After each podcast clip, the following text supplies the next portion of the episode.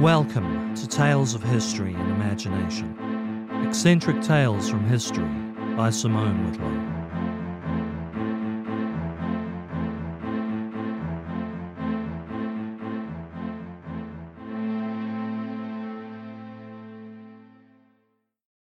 This week we're returning to last fortnight's topic, though with a slightly different cast.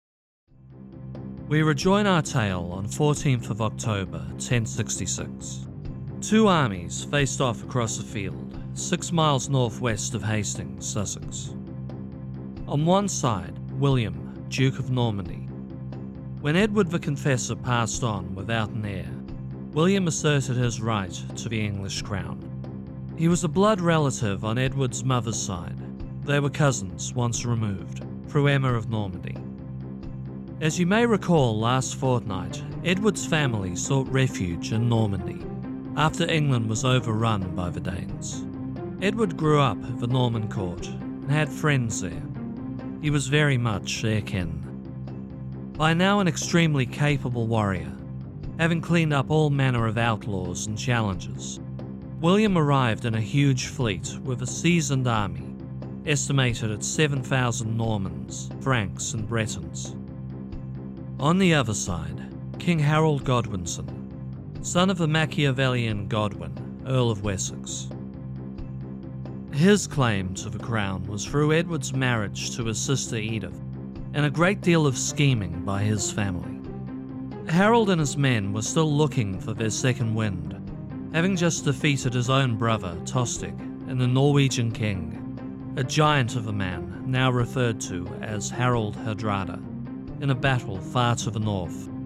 Having crushed those invaders at Stamford Bridge, Yorkshire, the army had crossed more than 300 miles in less than two weeks, picking up volunteers as they went. The year prior, or perhaps it was two years gone, the official record is very sketchy.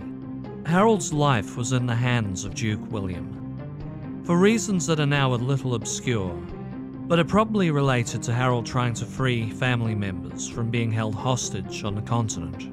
Harold had been nearly shipwrecked and then captured in the town of Ponthieu. The Duke, a man named Guy, planned to ransom Godwinson for a massive sum, but William had gotten wind of the incident and either successfully demanded or paid for the release of Harold. While his honoured guest, Harold had sworn an oath he would not challenge William for the crown. But the day Edward died, he reneged and had himself crowned monarch. Though there is debate over where exactly the two armies met, the chroniclers agree the ensuing battle was bloody by the standards of the time. Godwinson also showed up with an army of around 7,000 men, many untrained, unprepared volunteers. The Normans, on the other hand, were extremely well trained, disciplined, experienced warriors. Harold had the advantage of the high ground, and as such had a defendable position. But would that advantage be enough to win the day? Ultimately, the English were no match for the Normans, who shot rains of arrows into them. The knights and foot soldiers clashed hard with the English shield wall, swords, javelin, and maces in hand.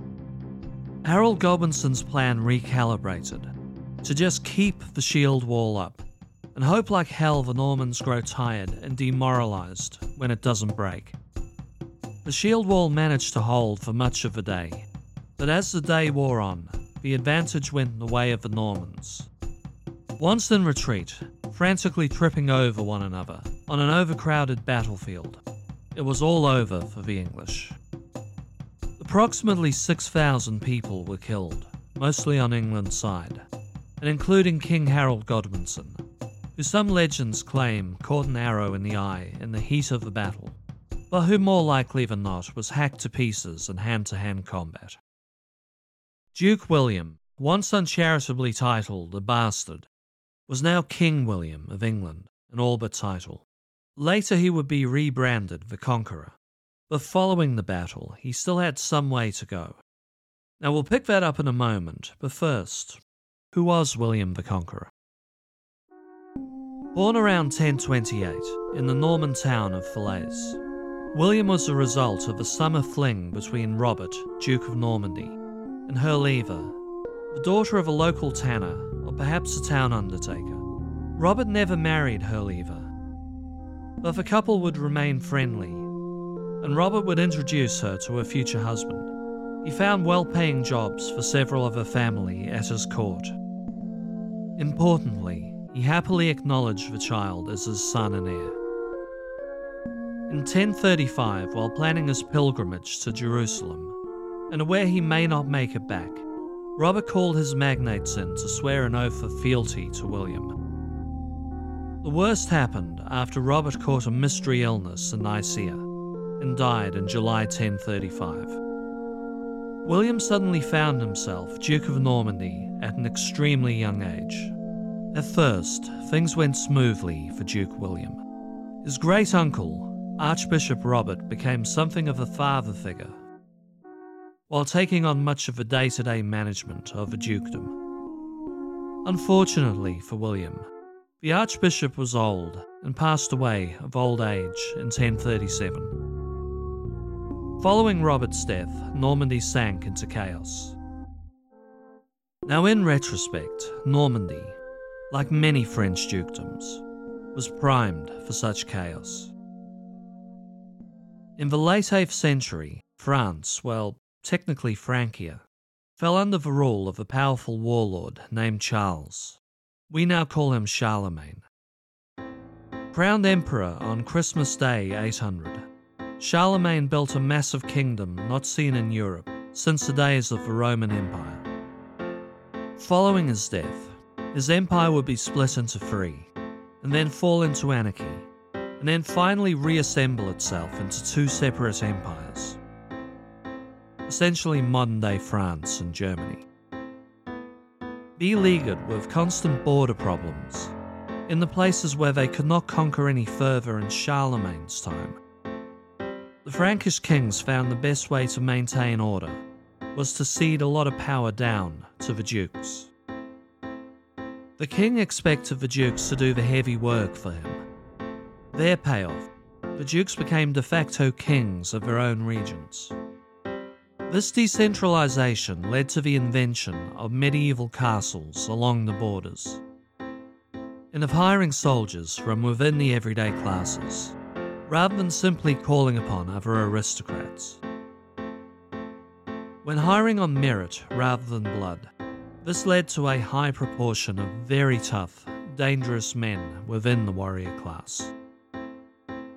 There were precursors, the cataphracts of Parthia from the diaspora, for one, the Franks were busy inventing knights and feudalism.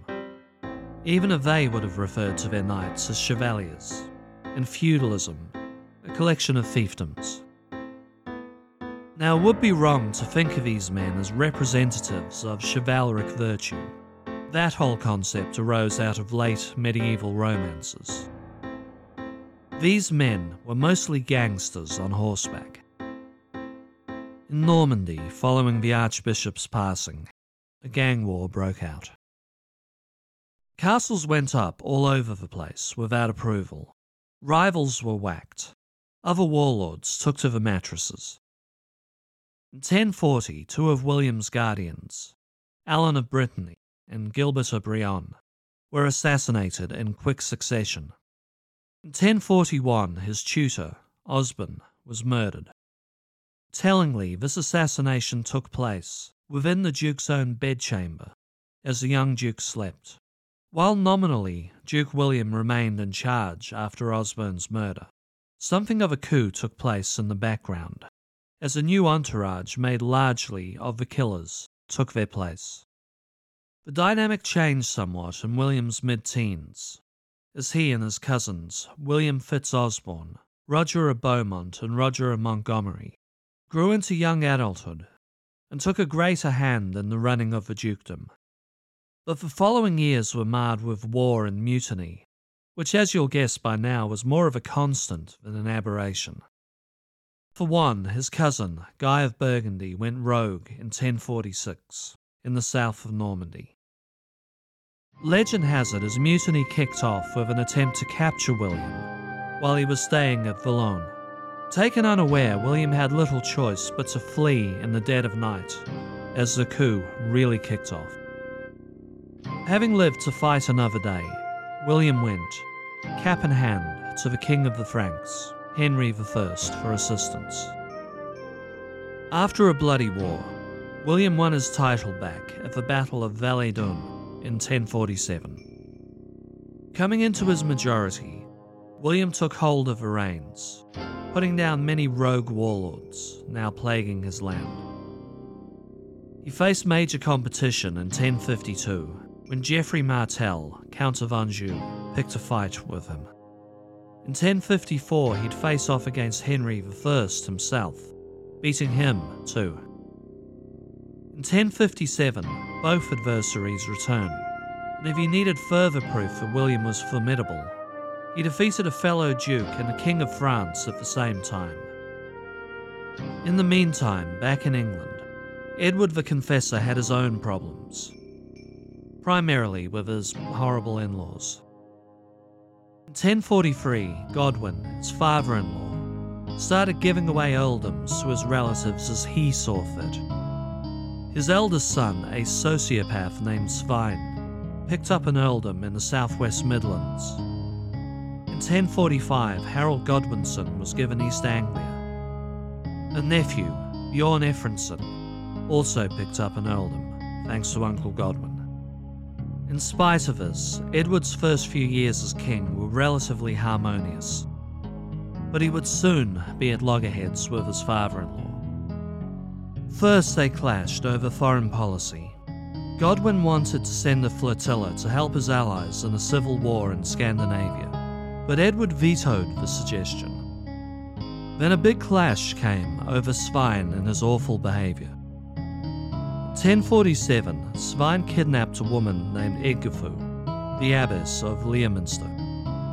His intention was to force the abbess to marry him and then take over her large estate.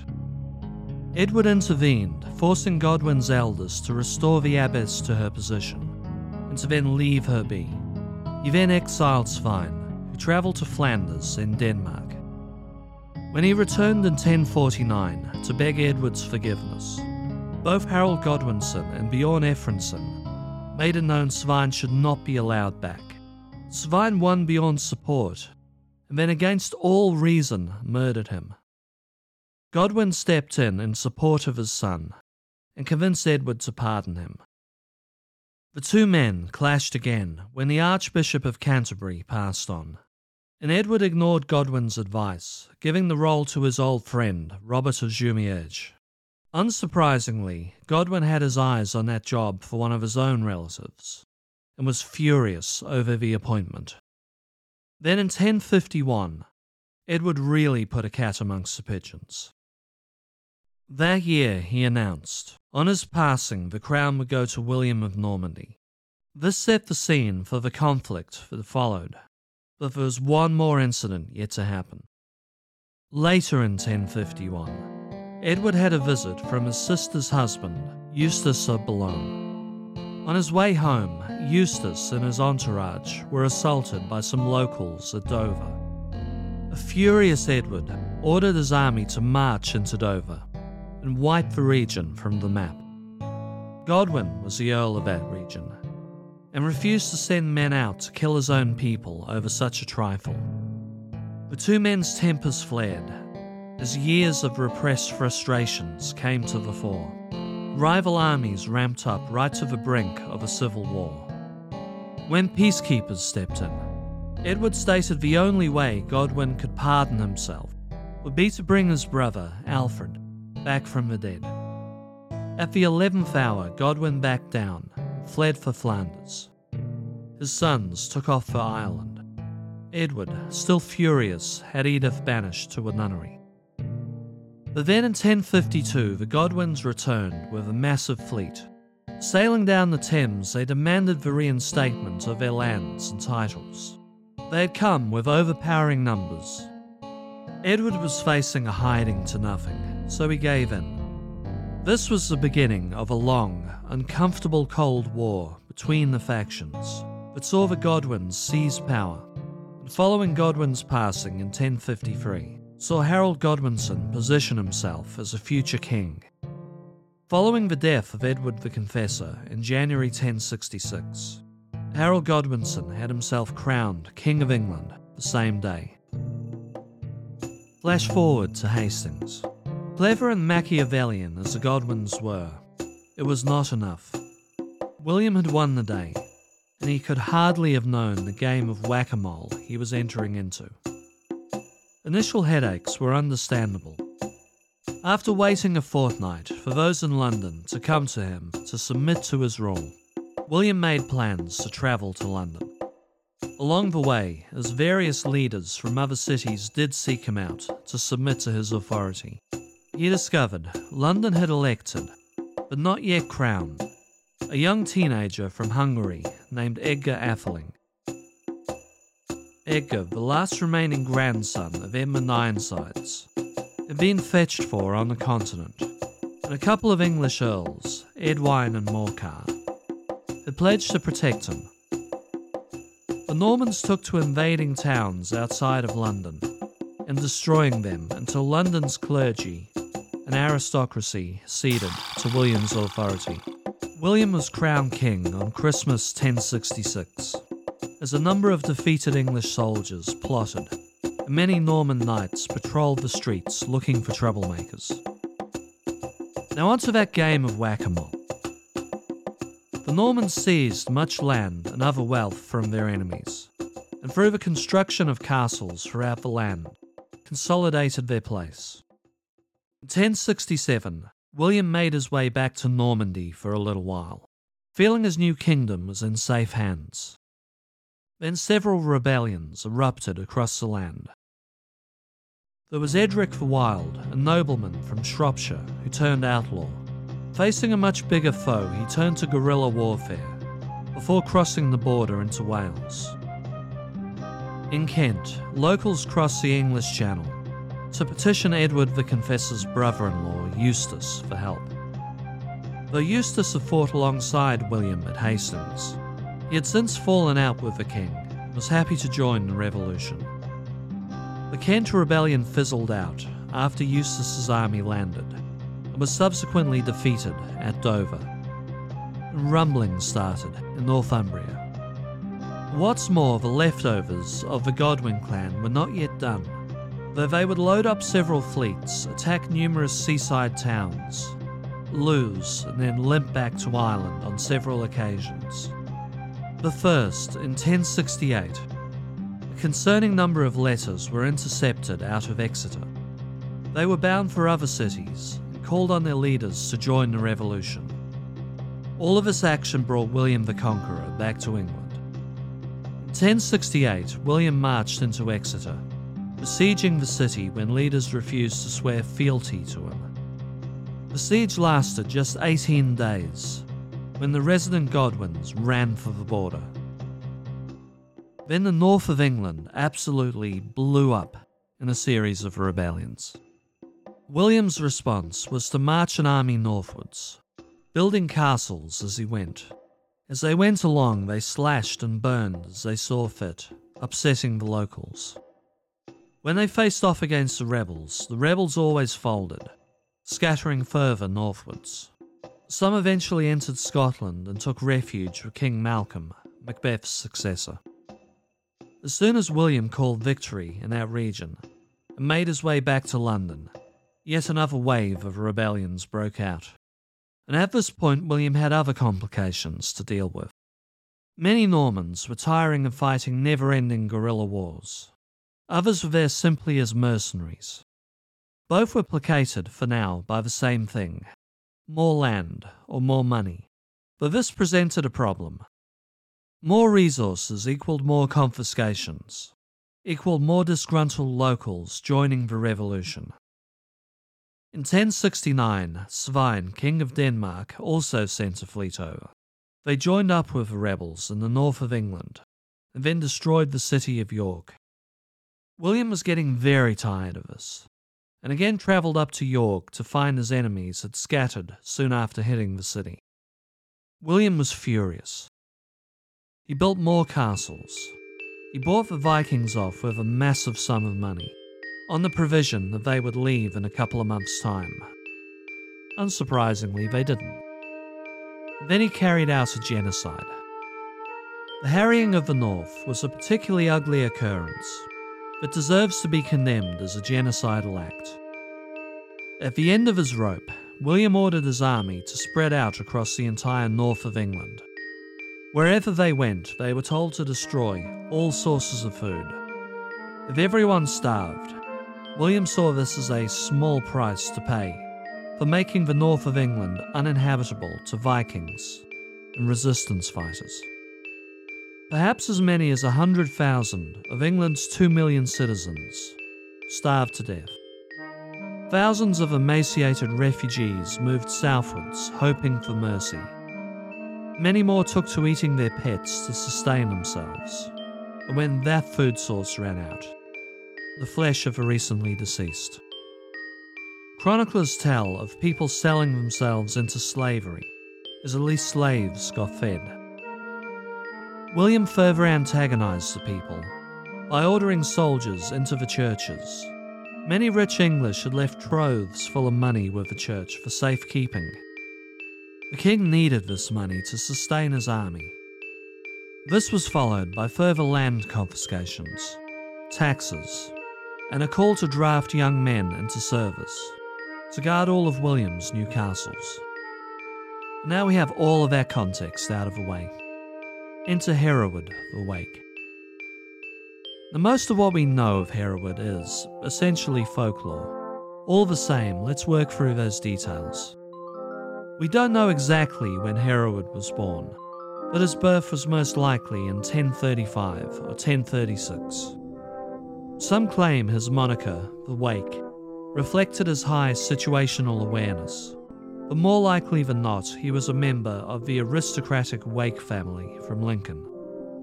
I think we can safely dismiss the other claim that he was a child of Leofric, Earl of Mercia, and his wife, Lady Godiva, known to most for having allegedly rode through the streets of Coventry naked to make her husband rescind a heavy tax on the people of the town. But it does seem fairly certain he was a privileged child of the upper class, just not one who rode in the nude. He was also quite the hellraiser growing up. The legend states that somewhere around his 18th birthday, he committed a crime heinous enough that he may have caught Edward the Confessor's attention, forcing him to go into exile. Now, typical of all good folk stories, this is the point where he went off on a hero's journey did he really travel through Cornwall, Ireland, Friesland? This is more than likely. While on his journey, did he clash with witches, wrestle a giant bear into submission, and rescue a Cornish princess on her wedding day to a tyrant? Well, almost certainly not. He appears to have travelled to the continent, almost certainly to Flanders. Hereward worked as a soldier of fortune for Robert the Frisian the brother of William the Conqueror's wife, Matilda. He was probably involved in a number of conflicts, including a war between Robert and the people of the Scheldt Estuary Islands in modern day Belgium. Allegedly, yet another big, powerful man, he distinguished himself as a mercenary. While on the continent, he may have fallen in love with and married a Gallo Germanic woman named Turfrida. He'd soon abandon her and legend tells of her entering a nunnery. Legend states Hereward returned to England days after his then boss, Count Baldwin V of Flanders, passed away in 1067. Now, this could be the case, though the first we know of him in England is he was a well known outlaw wanted by the authorities by 1070. On returning home, he was said to have found his ancestral lands confiscated. His brother was not only murdered, but his decapitated head was skewered to a pike outside the gates of the family estate. Now, the legend claims Hereward crashed a drunken party of Norman soldiers soon after and wrecked the lot of them like a scene out of Kill Bill in revenge of his brother. One presumes this didn't happen, like the legend suggests. But there may be something to the claim. He assassinated the Duke of Surrey's brother in law, Frederick.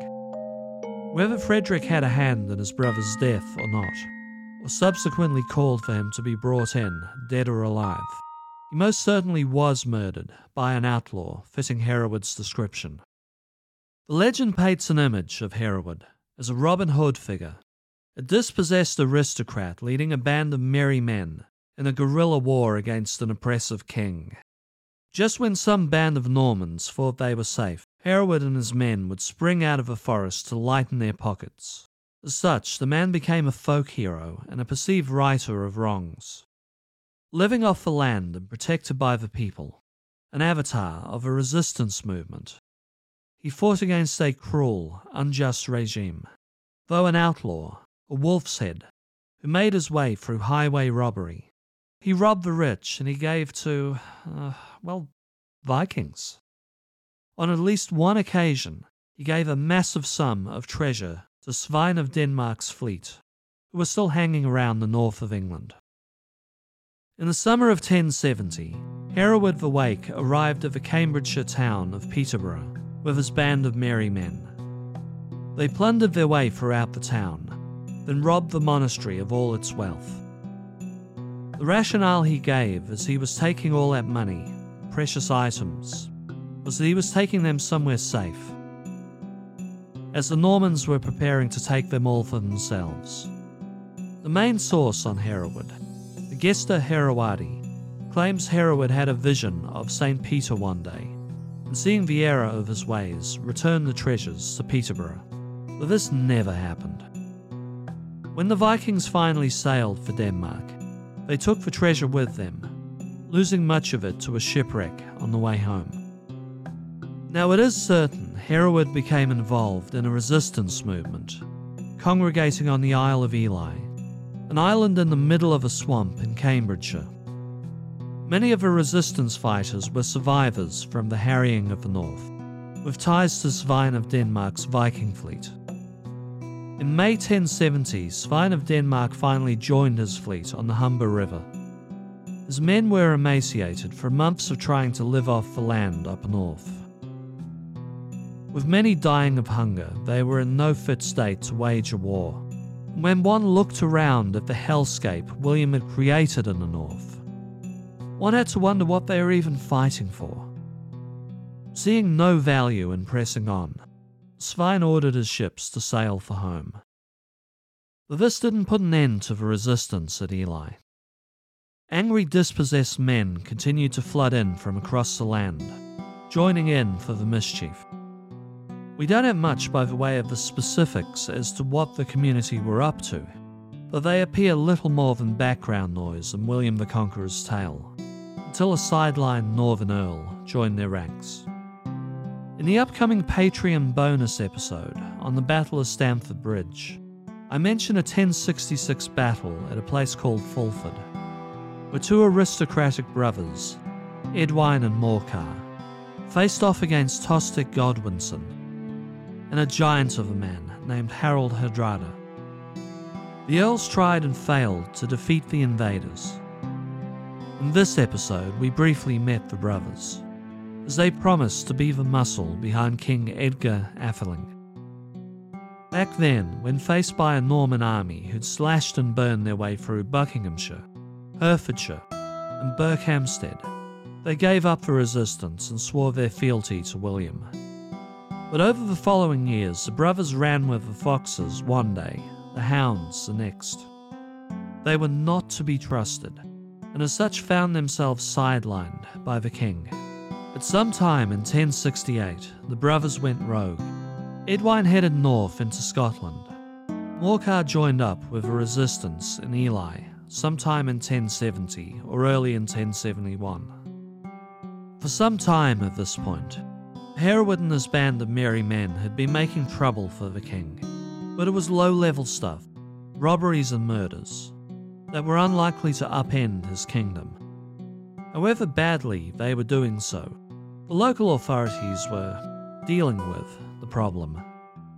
To this point in time, William had a string of existential threats to deal with. For brevity's sake, I underplayed the uprising that preceded the harrying of the North. But if anyone was taking bets on who would be king by year's end, the odds on favourites were all northern rebels and the Vikings. Finally, at ease to catch his breath. William was startled back into action again by these two traitors. So he decided now was the time to send the full force of the army down to the Isle of Ely. 1071, as the rebels of Ely may or may not have been planning a new campaign, a large force showed up at Ely. Details of the battle are sketchy, the differing accounts contradictory, but it appears boats surrounded the island. William's forces built a giant pontoon bridge across the swamp. The Normans allegedly tried and failed multiple times to storm the island, by one telling. Or in another telling, William the Conqueror himself led the charge, and the rebels were soundly defeated, the survivors having their hands and noses cut off. Some were, as one famous resident of the island had been a few decades earlier, blinded. However, it went down, the Conqueror won. Morcar was captured and jailed. In 1087, as William the Conqueror was on his deathbed, among his final words was an order to free the Earl from prison.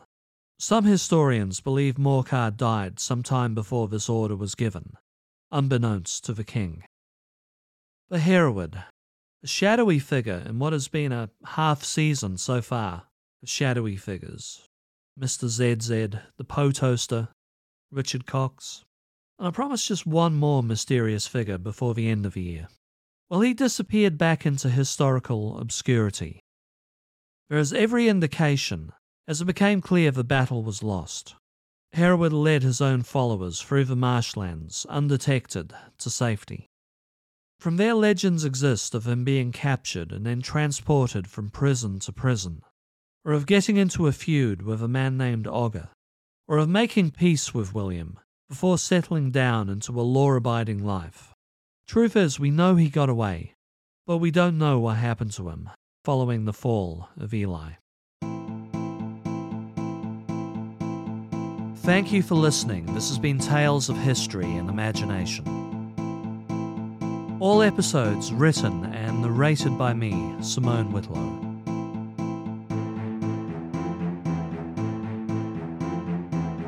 All music, yours truly.